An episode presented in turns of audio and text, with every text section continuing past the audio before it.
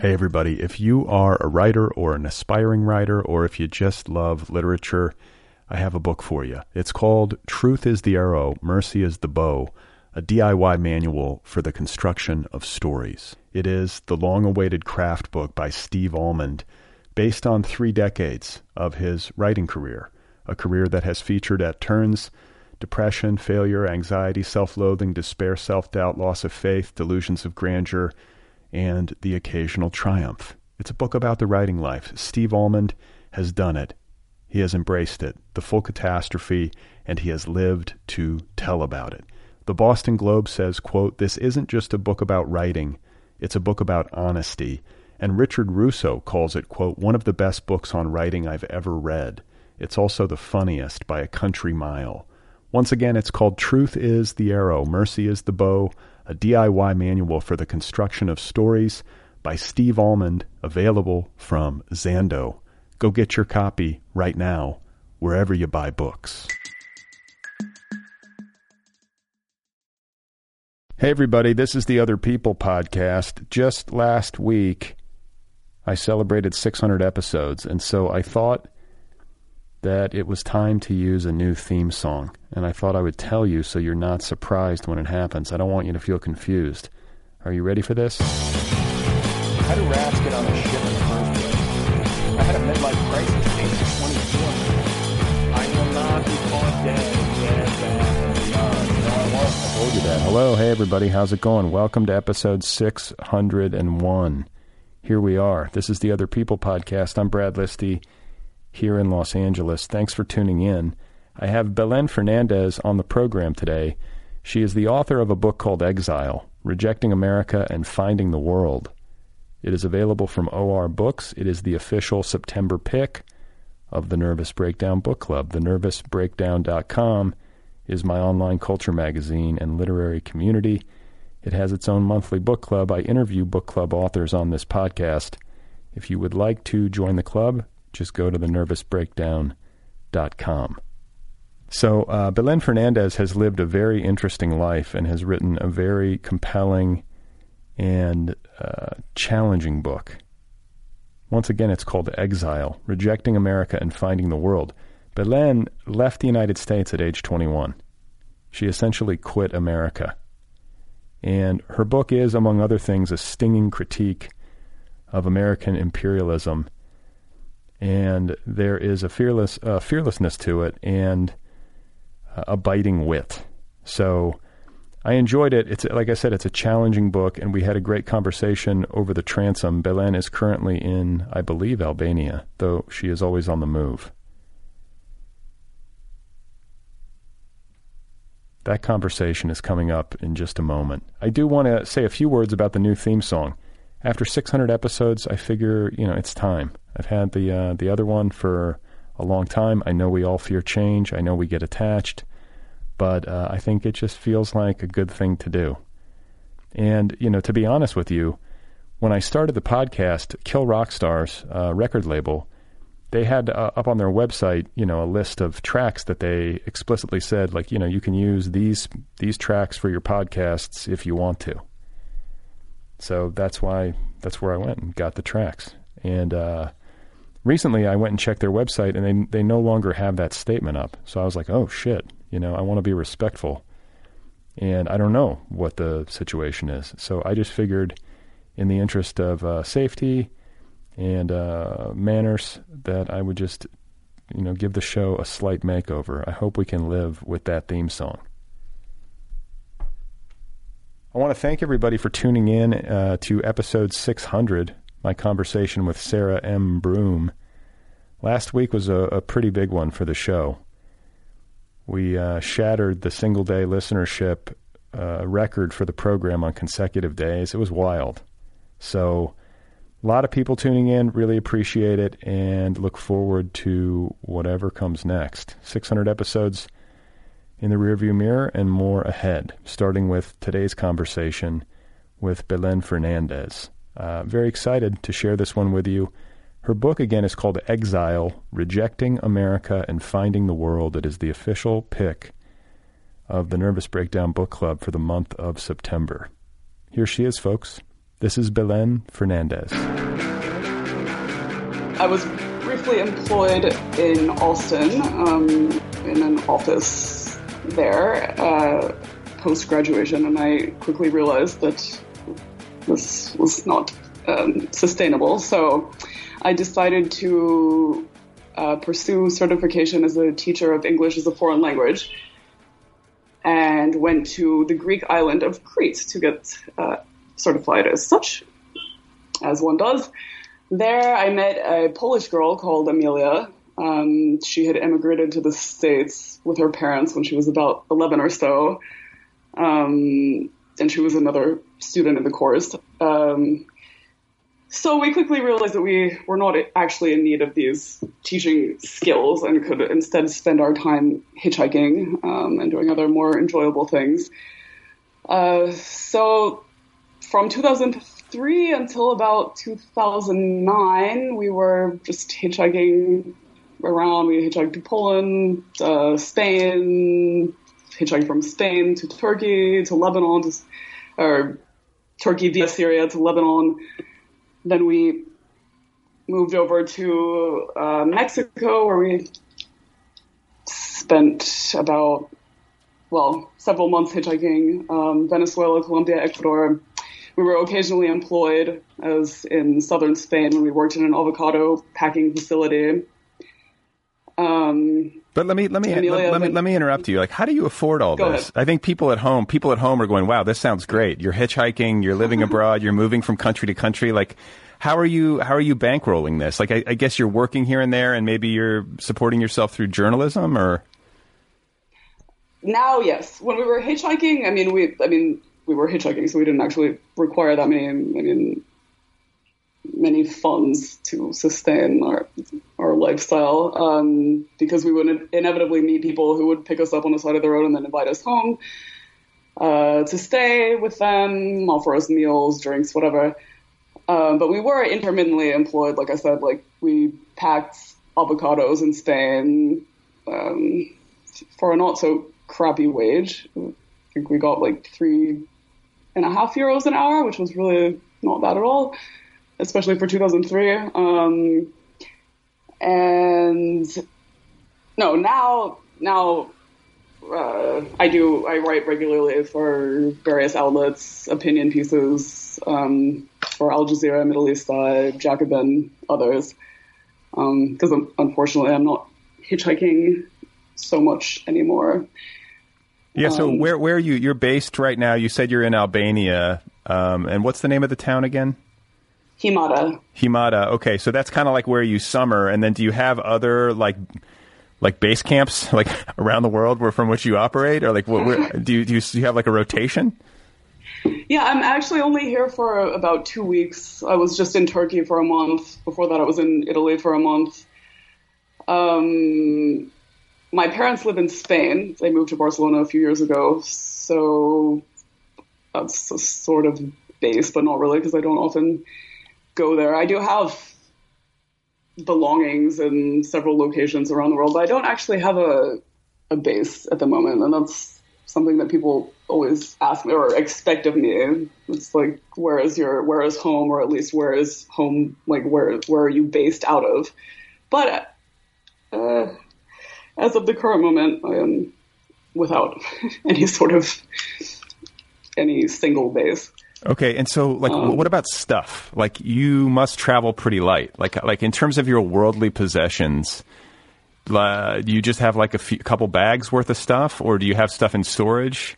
I'm curious about like just the lo- actu- the logistics of living like this.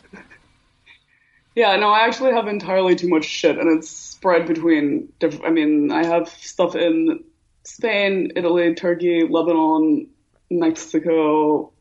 I forget where else. Um, and no, that's another problem because I forget where everything is. But I used to when we were hitchhiking, I, I was very good at, at traveling light, and I would just have like a small bag. Now I have this fucking rolling suitcase that is the bane of my existence. But Well, at least at least it has wheels. this is true. yeah. Um, So wait, now, and Yeah. do you have storage garages in all these countries? Like, how does it work?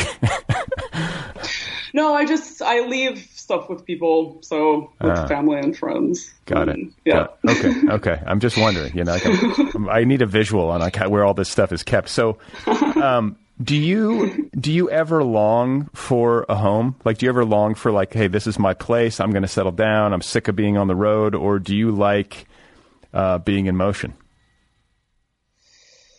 Uh, I think the latter. Yeah. No, there are. I mean, there are instances in which I get fed up with living out of my suitcase and being constantly on the move and having to pack and unpack and whatever. Even though I realize I shouldn't complain because I'm really fucking lucky and uh, that I can work from wherever. And yeah, no, I have. I mean, I'm obscenely blessed, so I, I shouldn't complain at all. But it does get. It can get tiring. Yeah. Um, I don't know, but uh, I'm still not ready for to settle. I don't know. I don't know if I ever will be. There, I don't know. And by the way, by the way, you don't need to. Like, I think there's this common assumption that like this is the progression of life, and like I sort of love that. Yeah. You, I sort of love that you said no. I'm going to do it this way. I'm going to live all over the world and give myself this kind of life and this kind of education. Like, I don't know. I found it like invigorating that somebody is actually living that possibility. Oh, thank you. I mean, clearly it's. I mean, I'm as I said, I'm obscenely lucky. So my passport obviously gives me opportunities that uh, other people's passports don't give them. Right, because you have an, Um, you have an American passport, which basically pro- Yeah. provides you entree into most all con- most every country. Yeah, Correct. exactly. Um, whereas somebody who comes from, say, Iran or something, like they might have a, a more difficult time traveling abroad. Right. Exactly. Um, so, okay, so I want to talk to you about the decision to do this and how long it was with, like how long you were thinking about it and how you conceived of it and how how, how whole it was in terms of uh, like the idea itself, or if it was something you sort of arrived at gradually, like once you were over in Greece and hitchhiking with Amelia, who, you know, I, I think functions for the purposes of your book as like this great sort of sidekick. Like I was very much in like a Thelma and Louise sort of like, like, I, I don't know, maybe that's a little bit too much, but you know what I'm saying? Like I, I like the idea of this like duo, this hitchhiking duo. Um, but I'm just curious, like when you were in, you know, school at Columbia, and then you go to Austin, and you're sort of working this uh, like unsatisfying job. Like, when did it dawn on you? Like, you know what? I want to get out of here, and and start moving. I don't. I, mean, I don't think it, there was ever really a conscious dis- decision to abandon the U- the U.S. and live this itinerant life. It just sort of happened. I mean, I, I studied in Rome for my junior year, um, and that was wonderful. So that kind of gave me a taste of life outside the U.S. And then once, I don't know, once I went to Greece, it just sort of happened that I never wanted to go back uh, to the States because it, I, know, I find it to be a creepy place.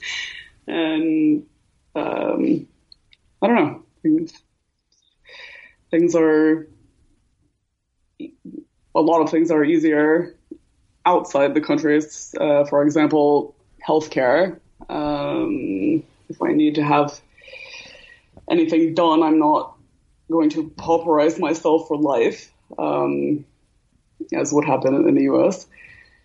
Actually, last week, or no, maybe it was two weeks ago, I was in Turkey and uh, I succeeded in knocking out my two front teeth. Well, not entirely, but most of them, which was fairly traumatic, but it was quickly taken care of and quite cheap. Um, So, wait, what happened? May I ask what happened? Did you get into a fight, or no, uh, I was with some Turkish friends and we had had a lot of wine, and one of them requested that I demonstrate a gymnastics trick on the concrete, which I stupidly did uh, and fell. Um, yeah. well, you know, you got But now- you took one for the team. You took one for the team. It's what happens.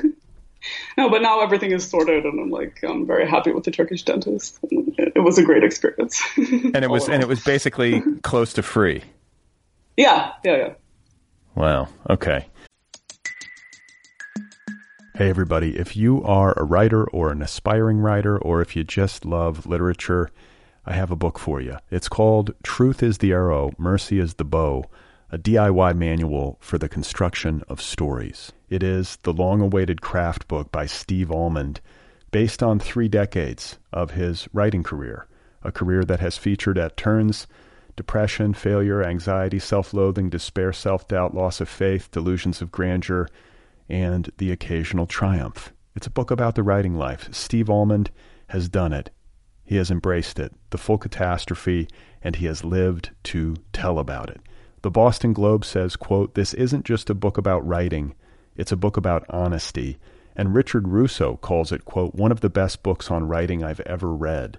It's also the funniest by a country mile. Once again, it's called Truth is the Arrow, Mercy is the Bow, a DIY manual for the construction of stories by Steve Almond, available from Zando. Go get your copy right now, wherever you buy books.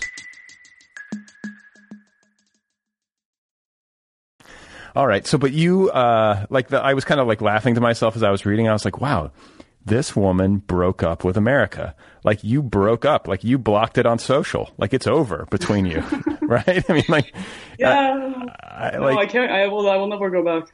You will, and when did it when did it occur to you that this was the case? Because I know you went to Greece and you said it was kind of a gradual, you know, it wasn't some clean break and some like super quick finite decision, but something that sort of dawned on you over time. But like, where were you and how long had you been away when you started to realize like hey you know what i'm not going back like this is this is it for me i'm going to live elsewhere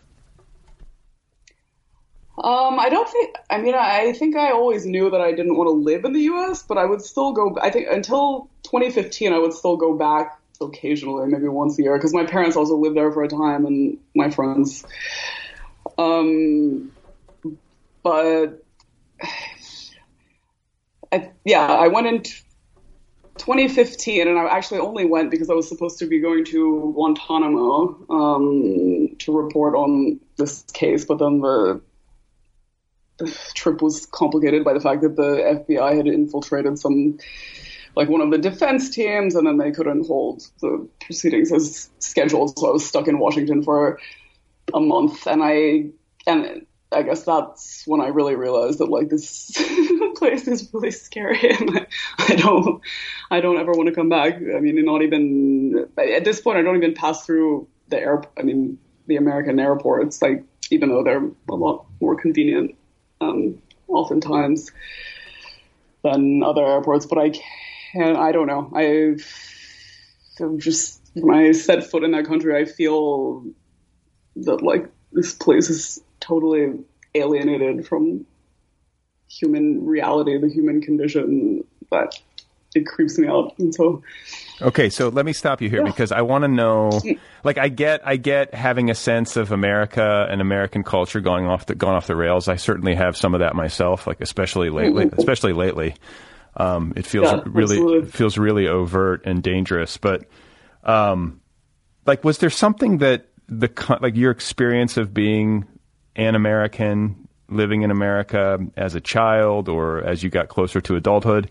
Was there were there like moments that like specific moments you can point to that wounded you or pissed you off where you were like fuck this place. Do you know what I'm saying? Like in, in, any relationship that goes sour, there are usually like defining moments. You know what I'm saying? Like oh wow, that was a bad fight or like oh wow, that was a you know an egregious oversight or failure to act or something like that. But like, are there specific instances in American cultural history or in your personal history that you can point to that really fed your desire to get out and stay out?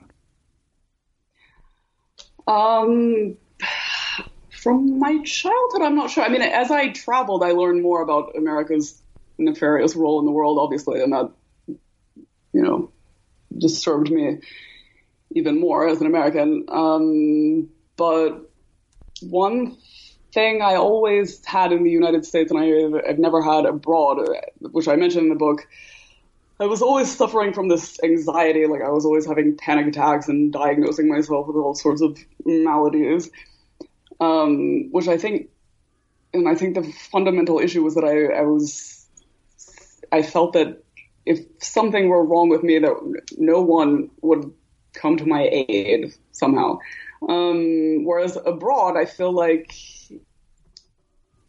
I don't know. I feel I feel this sort of support network. I feel like there, like people will help me. People will care. I don't know. Maybe this is not rational, but um, I but no, just just for the record, I'm I would help you if if you were like my, oh. my neighbor or something. I would I would help you out if you were in peril. Thank you. That's very kind.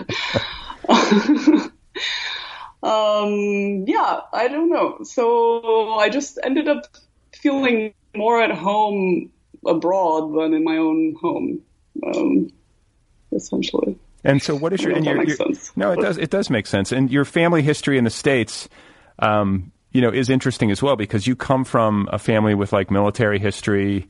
Um, oh yes, gr- grandfather served uh, the country. Your brother's in the special forces, I believe, right? So yeah. Um, yes, yes. can, can, you can you talk a little bit about that, like how and how that has informed your experience of America and how you view it? Because that's an interesting collision. Like here you are, sort of this. Uh, you know, I don't know. I don't want to mischaracterize you, but like. Uh, I feel like your politics and like the politics of like Noam Chomsky might be closer in alignment than say, um, you know, you and George W. Bush. uh, For sure. Is that fair? Is that a, is that a fair assessment? I mean, you could you could probably uh, speak to it yeah, way, w- way better than I. But I mean, like, how does that? Like, like I come from a family where I have a lot of conservative uh, family members uh, whom I love, mm-hmm. whom I love dearly. But uh, it, you know, it's not always simple uh, because my politics are um, decidedly to the left. I would get, you know, I would say on the on the yeah. spectrum. So I know how it is to have to navigate those things. But can you talk a little bit about, you know, your own political identity and opinions about American um, militarism and imperialism, and you know, trying to kind of like navigate those waters with your family? Yeah, well, um, my brother, yes, my brother is in the special forces, which was, I mean, it came as sort of a shock to me when he decided a few years ago to pursue this path. Although, I, I mean, in the end, it was entirely foreseeable because he spent the entirety of his youth um, playing with GI Joes, and, and as you said, like both of our grandfathers were in the U.S. military, and we're constantly inundating him with all of this military paraphernalia. Like he even had a camouflage beekeeping outfit at some point for who knows what reason. Um, actually, he read the book, though, my brother.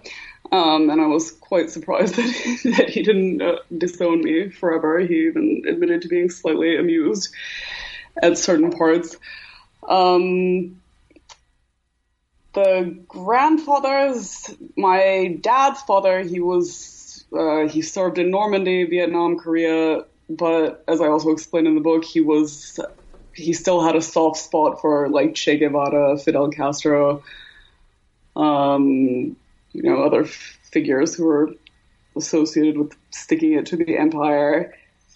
Uh, whereas my mom's dad, who was an Air Force pilot, also in Vietnam and other conflicts, um, was is decidedly less nice of a human being. And uh, I think it, yeah, it was the last time I saw him when I was forcibly dragged back to the U.S. in 2009, I think. Uh, and we were having a nice chat, and he informed me that uh, both Vietnam and Iraq should have simply been obliter- obliterated from the face of the earth.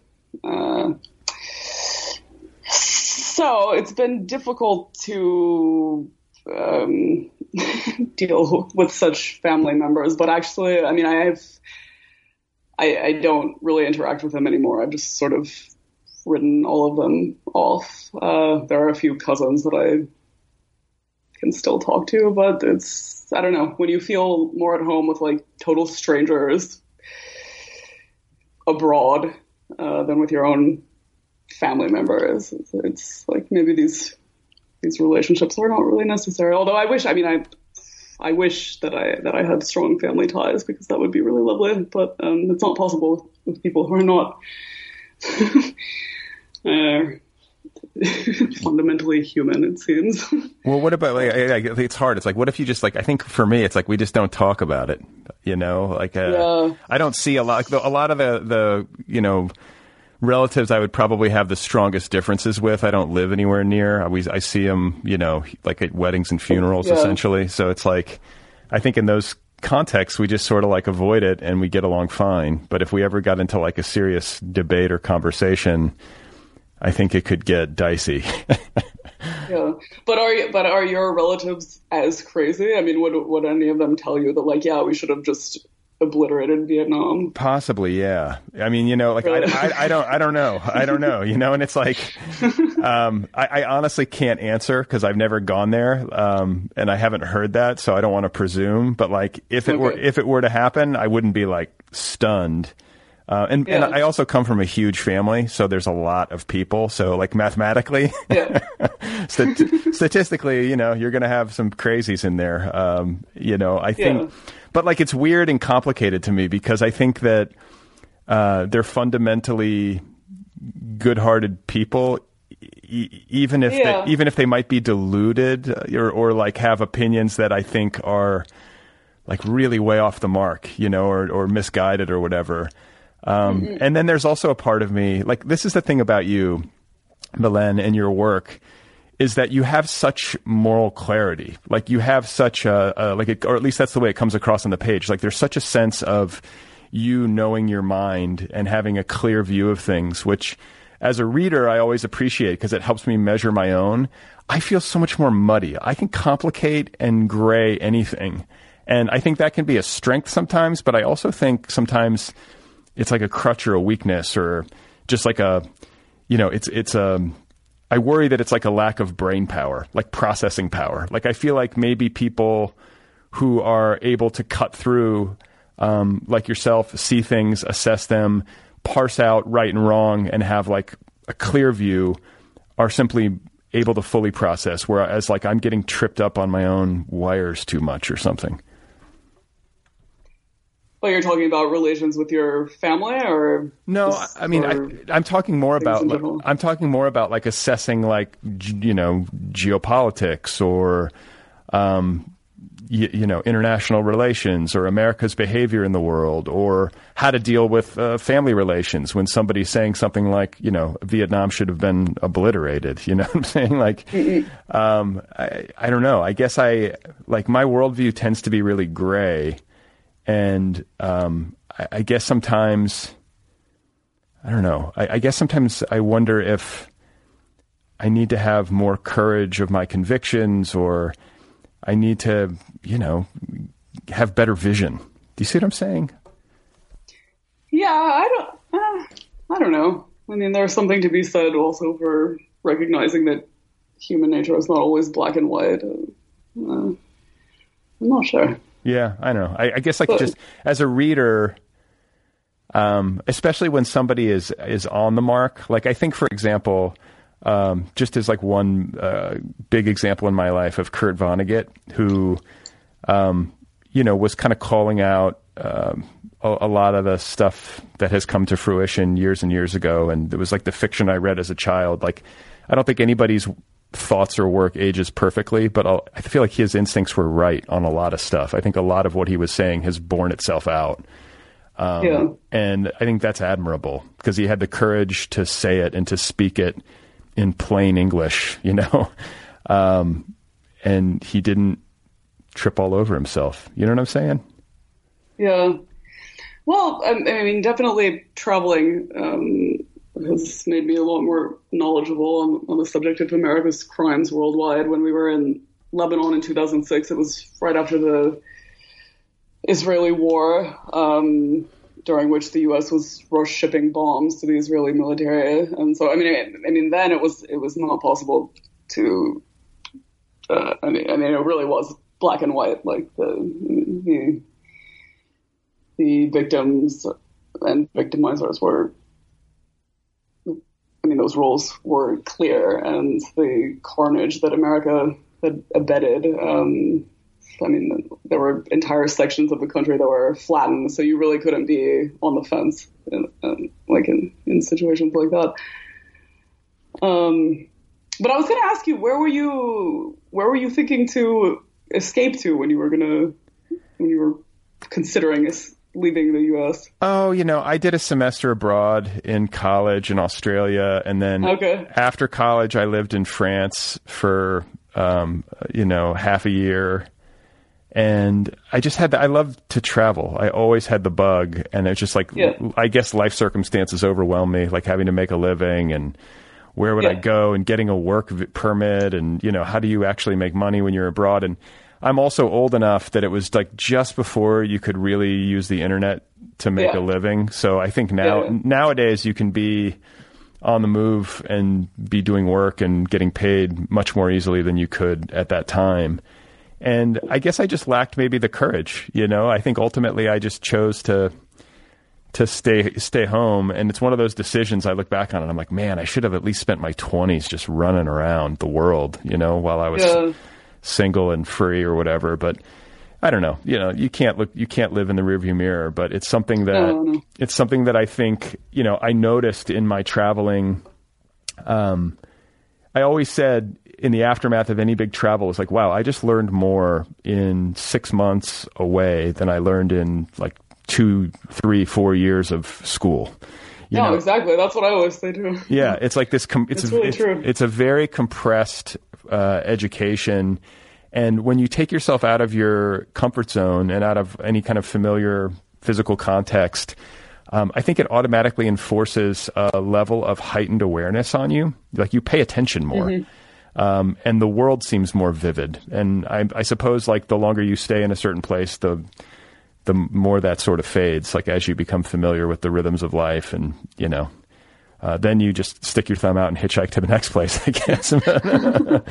but uh, you, So are, are you still traveling uh, ever, or uh? I have two kids, and my youngest son Yeah. is, is uh, he has physical disabilities, so it's like extra hard for us to travel.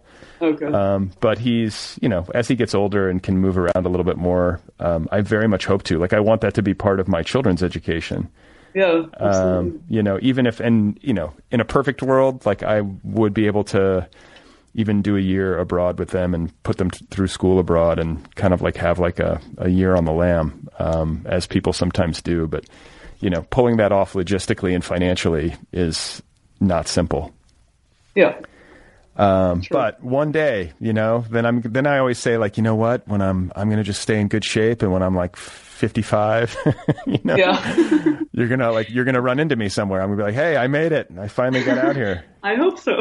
Yeah. Um, so let me ask you, uh, like, do people? I'm sure people have asked you this question before, and I'm sure there might be people at home wondering, you know, if you have such um, problems with America, and if it, you know, gives you the willies, and you don't feel comfortable with it, wouldn't wouldn't there be um, some argument to be made for you to come back here and try to fix it and try to you know be an activist and to try to agitate to make it better and more just and more humane than to just simply abandon it?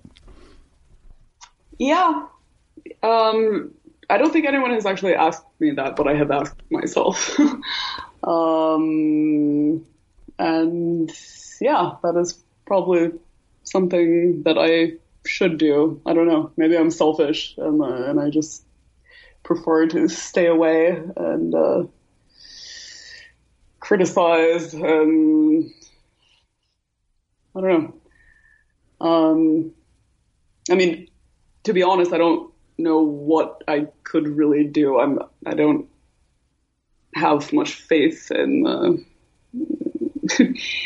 in my ability to affect any change on the system at the moment. Um, But I, yeah, I, I think don't know. I think something that I go ahead. I was just going to say, I think you. I mean, I think in writing, I think writing. You know, obviously, it, it has like a, a very measured effect. You know, you're not going to like solve the country's problems full stop with an with an essay or something. But um, Yeah. I think every drop of water in the in the ocean, or or, or however you want to put it, can make a, a difference. You know, you get inside of people's respective consciousnesses and it can have an impact um, and it can be slow going which can be frustrating but i don't think it's nothing And then Yeah. the other thing you could do is you could run for office. Like come home and run for your local city council. Oh God, no. Not going to happen. Oh. What are the odds of that? no. no, I couldn't do it. Um, no. Oh. um, no, I have. I mean, leaving my extreme difficulties with, with public speaking aside. Uh, yeah.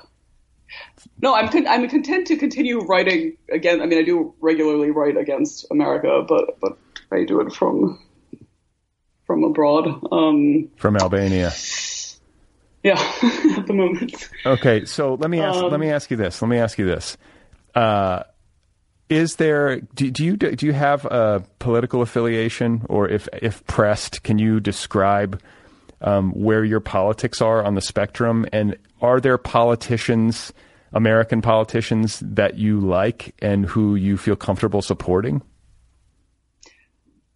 To be honest, not at the moment. Um, I know that I sh- I should support someone, but I really, I mean, I can define myself vaguely as leftist, but I don't sub- subscribe to any particular ideology. I'm, I'm just really disillusioned with the American political system uh, in general. I don't. I mean, I think that if you're talking Democrats and Republicans, it often comes down to the same shit. Uh, you know, Obama deported more people than Bush. Uh, was a master of drone strikes. Um, did lots of other terrible things. So, yeah, I'm definitely on the left, but um, What about what about like Bernie and Elizabeth Warren? Are they not far left enough for you? Ah, uh, I would say no. um, I know that even I mean people who are even further to the left than me will be supporting Bernie just because that's what we're supposed to do. But I, I don't know. uh, I guess I prefer to exist sort of outside the system. Um, which I know is not really useful in terms of changing anything, but So do you? Let, let me ask you this, like, because I'm I'm thinking of this uh, James Baldwin quote that I'm going to butcher and paraphrase badly, but he's talking about he talks about America, and he's like, I think this was while he was expatriated and living in France, and he said, you know, I love America, and uh, because I love it, I criticize it. You know, it's like pre- Yeah. it's precisely because I love and care about it so much that I criticize it so much, and yeah. like is maybe that a fair way to characterize it for you maybe like the the the american ideal as it likes to think of itself or that it is you know as it is often presented in an outward facing way both to the citizenry and to the world at large um, is at such um, is, is at such odds with like the reality like do you feel is it possible Right. maybe to characterize you as like brokenhearted and that you actually really quite love that ideal and just feel really bro- like brokenhearted and wounded by the country's failure to live up to it? I don't even know. I, I wouldn't even say that I that I ever really loved America. Um, sure, I feel maybe maybe I maybe in some sense betrayed by this homeland that is supposed to be the bastion of freedom and democracy and liberty and all of that good stuff, and clearly isn't. Um, but no, I can't even. I can't even say that I criticize it out out of a love for the country. Um, even though I mean, no, there are plenty of great humans that reside there, but the country itself is not something I, that I can profess to love or. I no, I don't think I ever loved it. Really. But you had such good times together. there was never. what about those times at the beach? At the beach and the, the, the barbecues on the 4th of July? None of it meant anything to you? Oh, maybe, yeah, maybe for a split second I, I was moved by the patriotism. And the, yeah, the patriotic songs and whatnot. Um, I don't know. Well, who who do you support politically? I, I think like Elizabeth Warren is who I'm most Yeah. most excited about. Like I, it's always like some com- it's like some combination of like policy position and like whether or not I feel like they can win. Like I'm I'm fairly I get fairly pragmatic ultimately. I just think we need to we need to make sure it's not Trump or a Republican. Um, and you know, we obviously have uh, a variety of choices, some better than others. But she she's the one who animates me the most. I feel like she would fight. I feel like we need to have a woman or a person of color emerge as the nominee in order for people to really turn out. You know, I think like Yeah. from a voter turnout and excitement perspective, like if Joe Biden gets the nomination, I think it's a disaster. Um, I think it will. It will. I think a he's just not a good candidate because he's just like a gaffe machine with way too many questionable votes in his past. But b I just think he deflates like a lot of the Democratic voter base. Yeah. Um, but you weren't disillusioned by Obama? You know, I wasn't. I got to be honest. I was not as delu- disillusioned as you were, but I do think that um, there are legitimate places to critique him. You know, as there is with any president, and you know, I think this is the thing, uh, Belen, is that there's really not a president or probably a politician in high office that if you go back and really start to dissect their behavior in office that you can't find at least a handful of things they did that like make your hair stand on end you know? Like it just I, I, Yeah. like, is it possible has there ever been like it was Abe, I mean Abe Lincoln you can go back and find Abe Lincoln's record and be like oh my god he was a butcher you know or whatever it is um, so I just like I- I don't know. At some point, I find myself wondering like, does this just come with the territory? Like when you're in one of these jobs in high office, Yeah. does, does it automatically compromise you? And it's hard for me to look at Barack Obama and Michelle Obama and not see two fundamentally decent, thoughtful, well-read people. Like I don't see savages, and yet I hear what you're saying about the deportations. There was a lot of it Yeah. um, the drone strikes. And- you know, exactly. You know, so it's like, well, how do you how do you reconcile all of it? It's not simple to me. Um, Yeah. so, yeah, I mean, I think in some instances, I guess if I sat there and, and parsed it, I'd be like, wow, like that's deflating. Um, but on the whole, you know, when you sort of do the full math, I think he was net positive. But you know, if you're going to land there, you have to be willing to accept some very unsavory facts, and that's a sure. that's a weird place to put oneself in morally. You know. Yeah.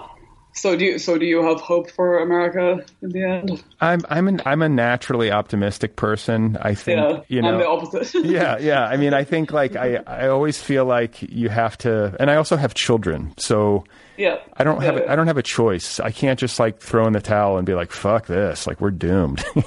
Right. it might scare my nine year old, you know. And um, I think we have to be, you know, it's going to sound hokey, but I think we have to be the change we want to see, and we have to accept the fact that, it, you know, like the real kinds of the kinds of change we, you know, a lot of us want to see takes a while, um, and you have to fight for it. But I think it's possible. You know, I don't think it's impossible for human beings to um, organize themselves uh, and uh, in such a way that is saner and more humane. I think we see examples of it here and there. And this leads me to my next question for you, um, because you're so well traveled and have spent so much time thinking about these these uh, issues. Is like, is there an example of a country that you have traveled to that you do feel was well governed? Uh, is there an example of a country that you feel like, on the whole, comparatively speaking, has its shit together, um, and that its people are evidence um, of like like the the behavior and mood and general sanity of its people are evidence of um, the fact that it is you know conducting its its um civic business with real integrity and wisdom. Like, is there any place on the planet where it's getting done that you've seen? I don't know. I don't think anywhere really, I mean, has its shit together entirely, um, which often has to do with the machinations of the United States, which likes to prevent people from having their shit together uh, so that they can do as they wish. But, I mean, for sure, I've had glimpses of uh, positive changes to society. I mean, when I was in when Amelia and I were hitchhiking in Venezuela, this was years ago before Chavez passed away. I mean, that was quite inspiring to see um, just all of the benefits that had uh, been accrued to the poor masses, um, the free healthcare, and all sorts of other things. Uh, same for Cuba, but I, um, a definitive success story. I, I don't. I, I can't really think of one. I don't. I don't know. It seems that humans are always self sabotaging. Um, well, and like Chavez and Castro, like uh, not necessarily clean as a whistle either, right? I mean, like they, I mean, they definitely um, have done some good things. I don't think you can again paint with like a black and white brush, but uh, there's a lot of oppression too, isn't there?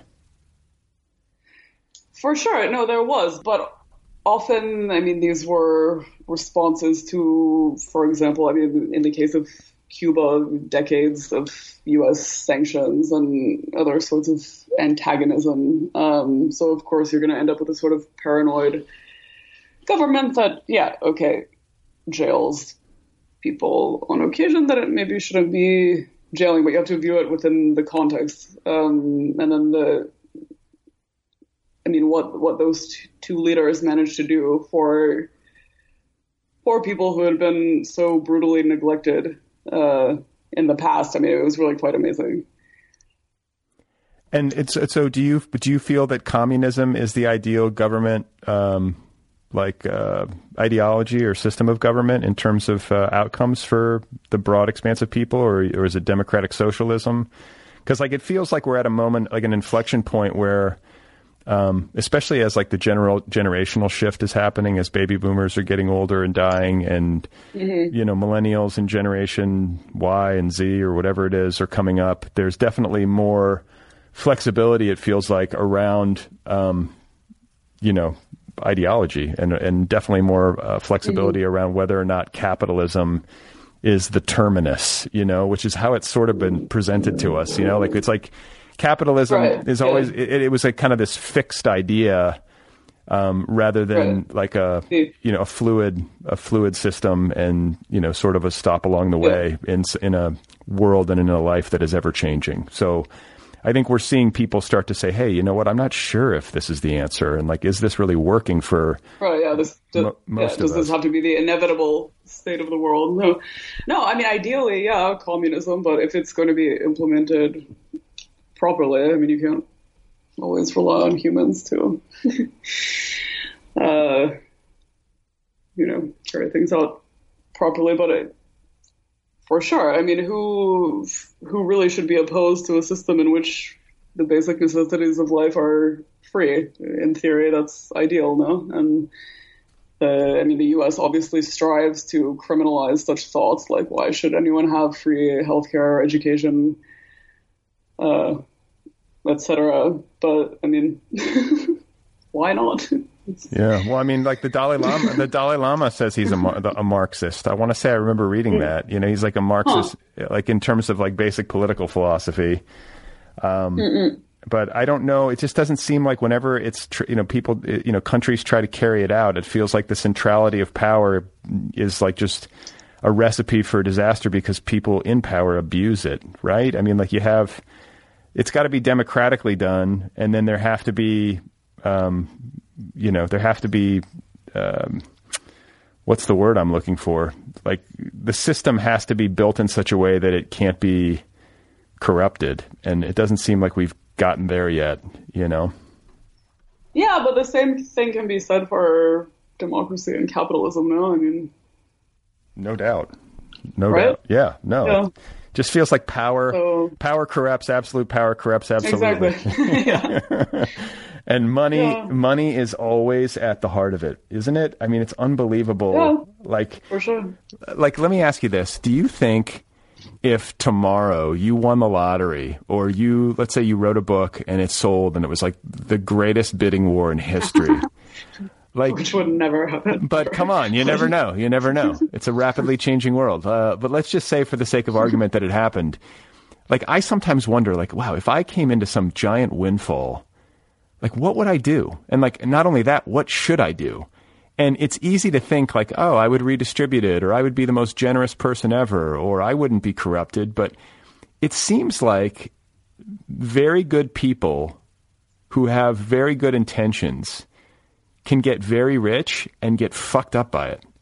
Like it seems like it's it's dangerous. Like you know like it doesn't Yeah. you don't even have to like want to be corrupted or you don't even have to have like wayward intent or like you know a twisted soul to have it happen. Like it can mess you up even if you're you know solid. Like you go into it solid and with like best intentions but then over time it sort of has this i feel like it has like an amnesiac effect it pulls you out of touch Yeah. it pulls you out of touch with like the human condition as you were sort of saying i think earlier when you were talking about america how it's just sort of like you know it makes you sort of insulated from human suffering because you're able to kind of purchase comforts that you know elude other people or are denied to them and I, thi- Yeah. I think it can be easy for people of means to um, to I think their their empathy can entropy. Am I using the right word there? uh, you know what I mean. Like I think it I can think so. it can weaken. Yeah. You- the, your empathetic power can weaken in the presence of money Yeah. because you don't have to deal with like you know especially if you're super rich like you don't have to go through the airport security line you don't have to you know wait for the tram or the train or whatever like you've got everything sort of done for you and and when you're that rich nobody tells you no um, that's not a, Yeah. it's not a great recipe for being a um, like a, a, a- a deeply feeling human Absolutely. No, but I, I mean, if I were to win the lottery somehow, uh, no, I don't. Um, I, I feel that, like, I mean, at the moment, I have, I'm able to do everything I want to do. Um, go where I want to go. I don't, uh, I don't have, I mean, I don't spend extravagantly. I buy cheap plane tickets, boat tickets, whatever. Um, don't really go spend a lot of money in bars, so I'm pretty content um, with the amount of money I have. So I, I, I don't know. I don't. I don't. I don't think I could ask for more at the moment. But if you so if you won the lottery, would you just like give it away? Would you under would you underwrite my podcast? Would you be willing to do that? Sure, absolutely. Be fantastic. I could buy I could buy my own studio. Are you doing this out of your house now, or where? Yeah, I'm in my garage. That's where you have to do it. It's- Oh, nice. Yeah, it's like the podcaster's Okay. way. But I mean, I should say it's a it's a furnished uh-huh. like the garage has been finished a little bit. It's not like I'm you know. There was a, a past phase of this show and of my life where I was like in an, a proper garage with like asbestos and wasps and you know all sorts of things. But um, now I'm in like a, a, much more bougie garage, so I don't want to misrepresent my my situation here. And you've said you said you've done like 600 podcasts Yeah. thus far. Yeah, I don't know what that says. I don't know what that says about me, but I've done 600 podcasts. That's impressive. So you've read 600 books. Kind mean- of. I mean, I usually, yeah, but I mean, I, I, the way I often characterize it to people is that like my life, it just feels like I'm perpetually cramming for a test, like always, um, because I'll have like three different people coming to my house. I work a full time job.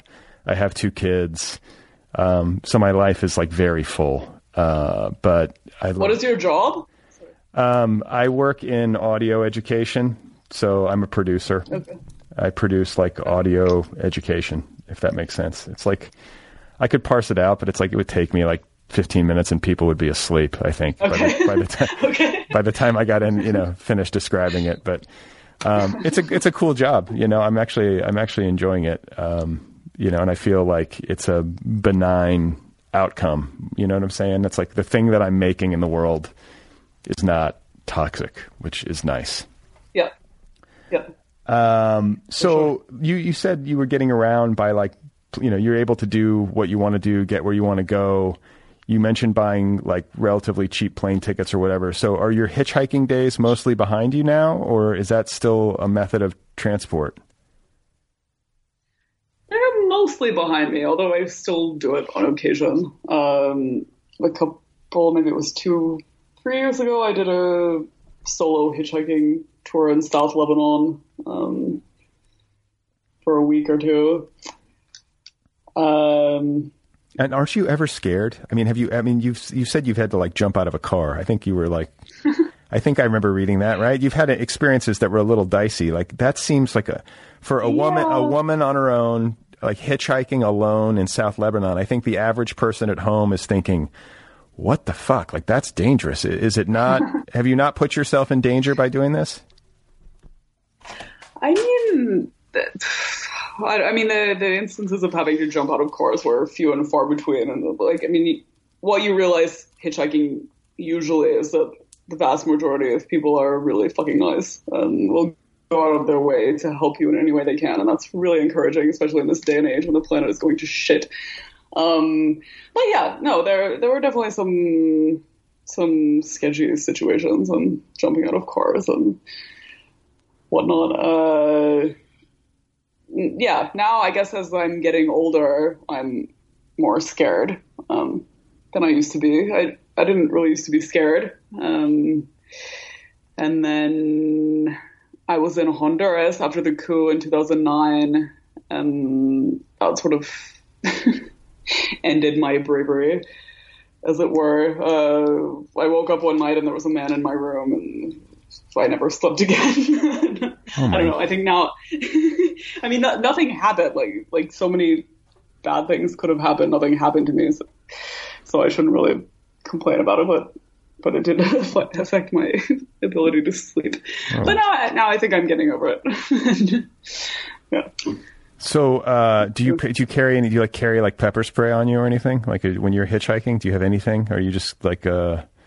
No, no, no. Wow. No, but really, the vast majority of people are good. And... Yeah, I hitchhiked. Yeah. I hitchhiked for one summer. I hiked uh, the Appalachian Trail right after I got out of college, and uh, you have to do a lot of hitchhiking on that trail when it comes to like these little like windy like two lane state road highway roads or whatever in like West Virginia. Um, and I never, you know, I, I got rides. It was never a problem. There was one where like a guy, yeah. like guy in a pickup truck had like a a carry-all, you know, like a cover over the back of the truck, you know, like over the payload or whatever. Okay. And so he's like, "You got to get in there because I had my dog with me." And that was the sketchiest ride, oh. only in terms of how it like played out in my mind because I was trapped in there. You know what I'm saying? I was like. I'm like, I'm locked in the back of this thing. Like, if this guy wanted to like take me to like the, uh, you know, the wood chipper in his barn or something, I wouldn't have what, you know much to say about it. But he was totally fine. He let me out. I'm still here. Okay, good. um, so okay, so you're in Albania right now. You're writing for which yes. pub- which publications? Um, at the moment, I just write opinion pieces for Al Jazeera, um, Middle East Eye, Jacobin, Current Affairs, and a couple others. Just freelance stuff. Yeah, and that but that keeps you that um, keeps you fed. That keeps the lights on. Yeah, yeah, for the moment. I mean, I, am sure it's not sustainable in the long run, and we'll see what happens to me. But at the moment, it's fine. And how many languages do you speak? Like none, really. four, four, kind of. Yeah. I don't even. I don't even speak proper English, as you can probably tell. but like for the um, the four being like English, and then what are the other three? Spanish, Italian, and Turkish. Okay, but you're passable. You have to be passable, like if you've been abroad this yeah. long. Yeah. And do you have a favorite place? Uh, I don't know. Lots of favorite places. That's, I mean, I always go back to the same place in Turkey, the same place in Italy. Albania is really lovely. Uh, now I'm changing things up a bit, so I'm going to El Salvador in December for three months because I felt guilty about fucking around on the beach too much. Or then I mean, I'm not fucking around. I'm also working, but I don't know. I thought that I should perhaps subject myself again to like human reality and not swim so much. What? There's Um, wait. There's tons of beaches in El Salvador. It's No, like- I know, I know, I know, but I but, but I won't spend too much time on them. right, right. You're gonna yeah, yeah. Talk to me in December. You're gonna be in El Salvador. Like, well, I'm back on the beach here. Yeah. So- no, I'm uh yeah, I'm figuring out some sort of like in-depth project I can do there that some sort of serious thing, not involving beaches. None of okay. So you're not going to do like a travel guide, like the beaches of El Salvador. no. Uh, what what about books? Like, I mean, you you've got uh, Exile out, but like, are you always kind of working on book projects or thinking of book projects? And are they typically nonfiction? Like, we haven't even talked about Thomas Friedman yet. I, I feel like he's like your he's like your arch nemesis. This guy. Yes, sadly. Um, no, I'm not. I'm normally not ever thinking about books. Um, like after the Friedman book, which was back in 2011, I was I didn't plan to ever write a book again because I felt that that was enough. uh, but then I ended up writing this one. And can for Uh, people for people listening, like Thomas Friedman is a is a New York Times opinion writer who's very Yeah. very influential and, in your view, very wrong. Yes. Uh, no, he's a foreign affairs columnist, and he is obscenely compensated for his opinions, uh, which are at worst trite and, well, no, at best trite and at worst criminal. Um, yeah, he's the person responsible. I mean, he was a huge cheerleader for the Iraq War. Uh, appeared on Charlie Rose's talk show in 2003, announcing that the Iraqis, the Iraqi nation, should be made to quote suck on this end quote uh, for 9/11, which they had nothing to do with. Um, just really disgusting things and really stupid. Also, just I mean his golden arches theory of con- conflict prevention, according to which no country that um, had ever had a McDonald's would ever go to war with another country that had had a McDonald's, although that was this was like right before NATO went to war against I 19 McDonald's possessing NATO countries went to war against McDonald's possessing Yugoslavia.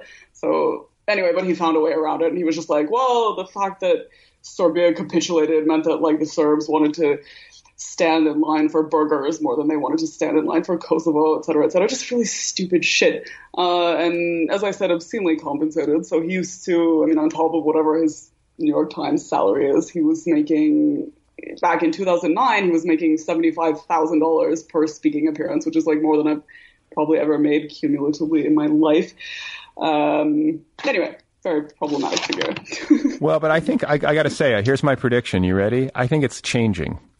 yeah. Uh, I do. I, I mean, I think there's, uh, you know, I don't think it's going to be some grand sweeping, clean change that, you know, it's like here today, gone tomorrow kind of thing. But I do feel like voices like yours, um, I think of other, you know, here and there, there are other uh, writers and I guess what, what would you call them, pundits, but writers and thinkers um, of the American political left who previously would have been deemed like too radical for the mainstream press. Like I do feel like those voices are starting to inch their way into the conversation, yeah. and I think I can I can foresee, especially if you know inequality continues to be what it is, and climate change continues to um, encroach on our lives and to continue to escalate undeterred.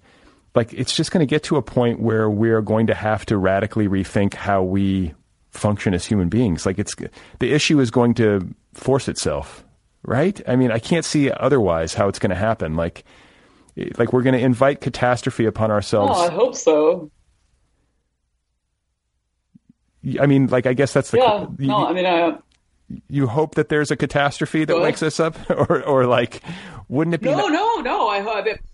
No, I hope that. I mean, I hope that humanity comes to its senses before the world ends. Because, like, it, I don't know. I mean, I mean, it seems that we're headed in the direction of doom. Uh, but it, it would be nice if if we could save ourselves, maybe. Yeah, it would be. What about what about the climate march and that uh, Greta Thunberg? Are, are you encouraged by that? Does that kind of stuff move you?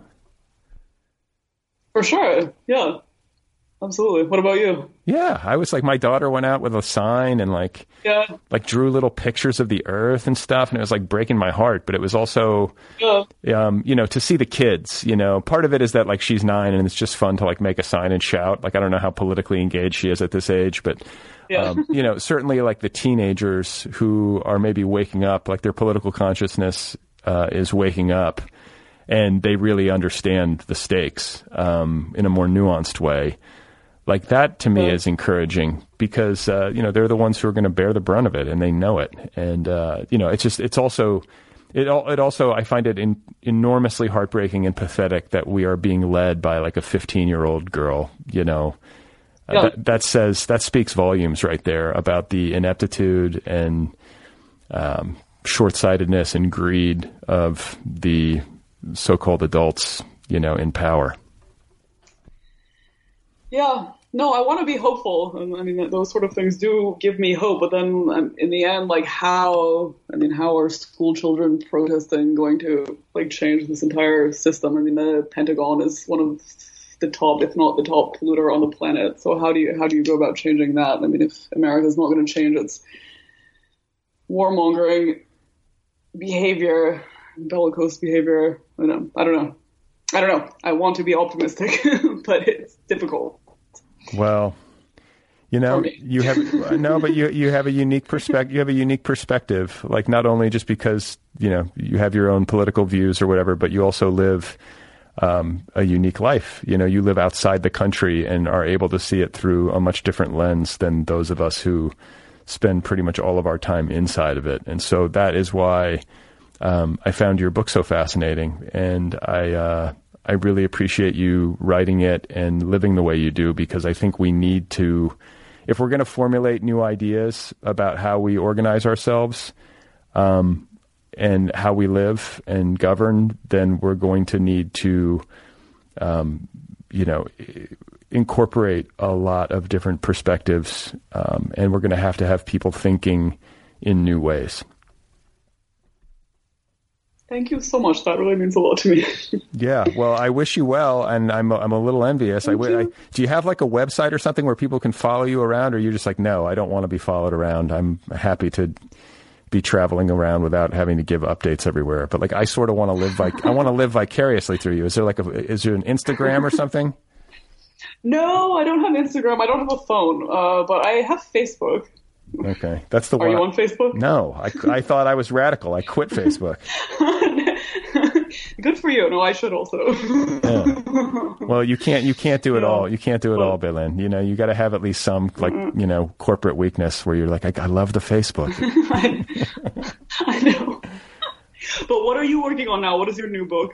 Uh, I've been working. I've been working on a memoir forever about um, Okay. like just like family stuff. It's like my son's disability is like uh, you know this big trauma in my life, and so Yeah. I've been trying to like write about it somehow in a way that honors it and you know it doesn't, but also isn't too sad because I don't want to just write like a. I don't know. It, it's like it's it's been a long struggle, and it's one of those things that I would love to just like write about something else and just do like a fun, Yeah. like a funny book. Just do a funny book, you know, like make something funny. But then when you sit down to write, it's just the thing that's always right there. Like how how do you not write about Yeah. it? You know what I'm saying? So. Um, it may just be the case that I need a lot of time to process and to see how things play out and to like, you know, wrap my head around it. It's a big, it's a big thing in my life. So, you know, that is a long-winded way of saying that's what I'm working on, and like hopefully I get to a, Okay. po- a place where I've rendered it properly. But uh, you know, it's like the it's like the white whale of my creative life. Yeah. How old is your son? He's four. Yeah, so he's like four, and he's like just taking his first like unassisted steps, like wobbly unassisted wow. steps. Yeah. Um, but he's like, you know, he's got to use a walker and he scoots around on his on his butt mostly. But um, you know, it's not it's not simple. Yeah. God, I can imagine. Oof. So it's it's it's hard to hitchhike in Albania when you're you know when you're you've got these kids. But uh, you know, one day we'll get Yeah, out there. Absolutely. I hope so. I really Uh, do. Well, listen, it's great to uh, to talk to you and to meet you over the transom. Congratulations on your book. I wish you well. Thank you so much. Um, I wish you well as a writer, you know, and, and doing the work that you do and in producing whatever future books you might produce and, and uh, articles and essays and whatnot. And I also wish you safe travels. Thank you so so much. this was really enjoyable. I was so scared. Well, I- it was really it was really fun. Awesome. Well, it's good. It's good to talk to you, Belen. you too. Okay, guys, that is uh, the episode. What do you think? That's Belen Fernandez. Her new book is called Exile Rejecting America and Finding the World. It is available from OR Books. It is the official September pick of the Nervous Breakdown Book Club. You can find Belen's blog at belenfernandez-writings.blogspot.com. And you can follow her on Twitter. Her handle over there is at Maria Belen underscore FDEZ. Track her down. Belen Fernandez, the book once again is called Exile Rejecting America and Finding the World. Go get your copy immediately. Thanks to Tiger in My Tank for the uh, interstitial music at the top. Right there in the uh, transition between the monologue and the main event. If you would like to write to me, the address is letters at otherppl.com. Don't forget about the Other People app. It's free. Go get it wherever you get your apps. If you want to support the show, you can do that at patreon.com slash otherpplpod.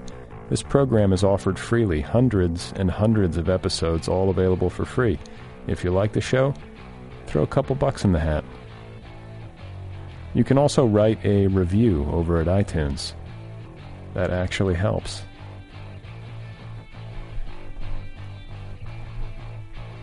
So uh, let's see here. What's coming up? Robin Page is my guest on Wednesday. So stay tuned for that. Got a lot of good ones here in the uh, in the can. So second week in a row with a Sunday episode. I will be back in just a few days with more. Thanks for tuning in, you guys. I hope you're doing well.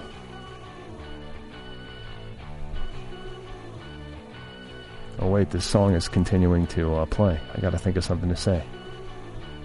What do I got to do? I guess I could just cut it off. I'm the host of the show. I can do whatever I want.